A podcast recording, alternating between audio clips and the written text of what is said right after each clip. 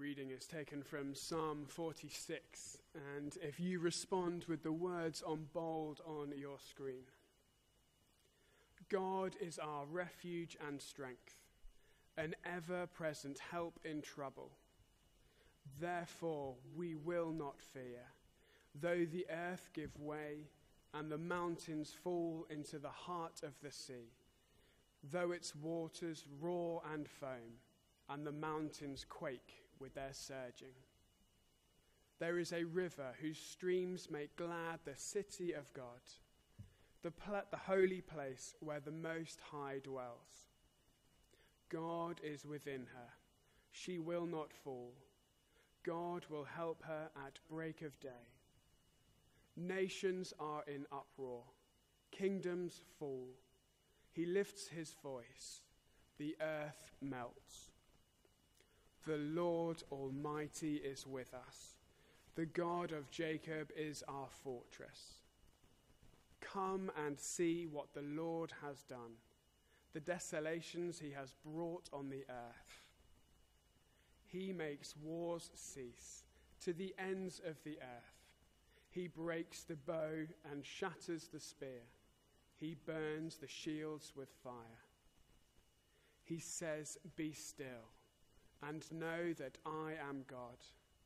I will be exalted among the nations. I will be exalted in the earth. The Lord Almighty is with us. The God of Jacob is our fortress. This is the word of the Lord. Thanks be to God.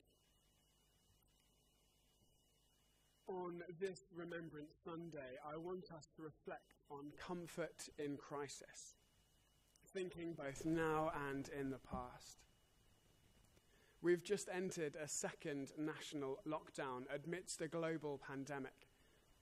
A survey showed that in the initial lockdown, 57% of respondents reported anxiety, and 64% reported common signs of depression. Locally, nationally and globally, this year has been a difficult one. We have seen financial struggles. Racial injustice has come to the forefront of many people's minds. We have seen recent terror incidents in Europe. We face an uncertain Christmas. There's the American election, too. And as a church family, how we do life together has drastically changed. Today is also Remembrance Sunday, when we remember those who fought and served in the First and Second World War, and conflicts since then in the Gulf, the Troubles, and continuing conflicts and crises, some of which are reported, many of which go unreported. Our psalm today is a psalm of comfort in crisis. The psalmist knew crisis. And it's also a communal psalm. It was used by the community and read together to bring comfort. We read, Though the earth gives way and the mountains fall into the heart of the sea, the mountains quake, nations are in uproar, and kingdoms fall. It's a picture and a, a scene of chaos and turmoil. The seas rage, mountains, those signs of strength and stability, crumble and fall. One response is fear. Fear of uncertainty, fear of change, fear for safety, fear of a lack of control. But our psalm began God is our refuge and our strength an ever present help in trouble. Therefore, we will not fear. God is our refuge and our strength, an ever present help in trouble. When Jesus was preparing his friends for his death, at the Last Supper, as recorded in John 14, Jesus says this Peace I leave with you, my peace I give you. I do not give to you as the world gives. Do not let your hearts be troubled, and do not be afraid. Jesus came to bring peace. Our psalm calls God our refuge and our strength.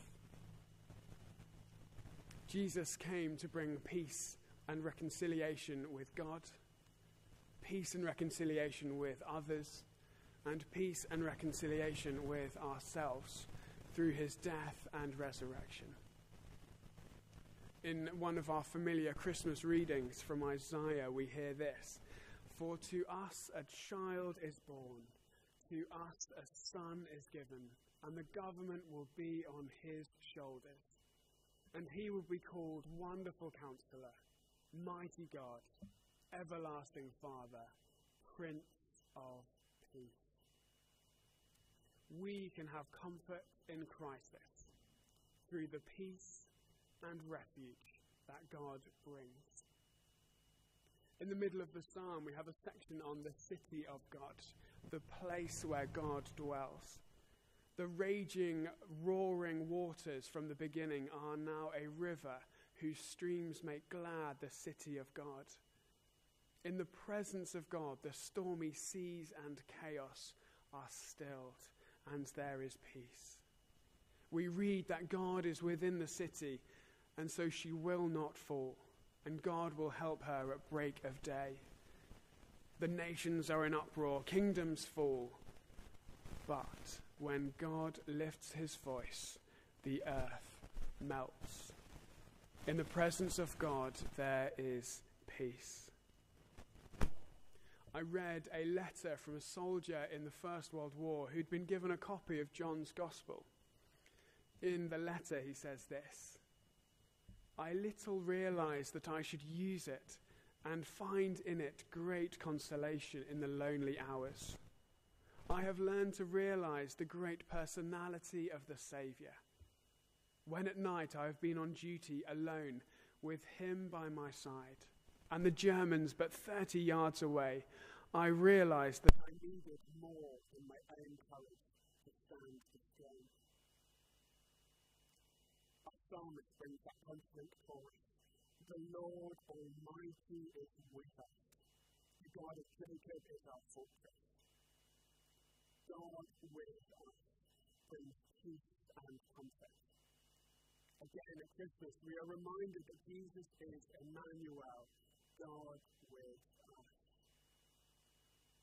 We continue in our psalm that God makes wars cease to the ends of the earth. He breaks the bow and shatters the spear. He burns the shield with fire. Today, on Remembering Sunday, we remember wars people affected by conflict. It is God who brings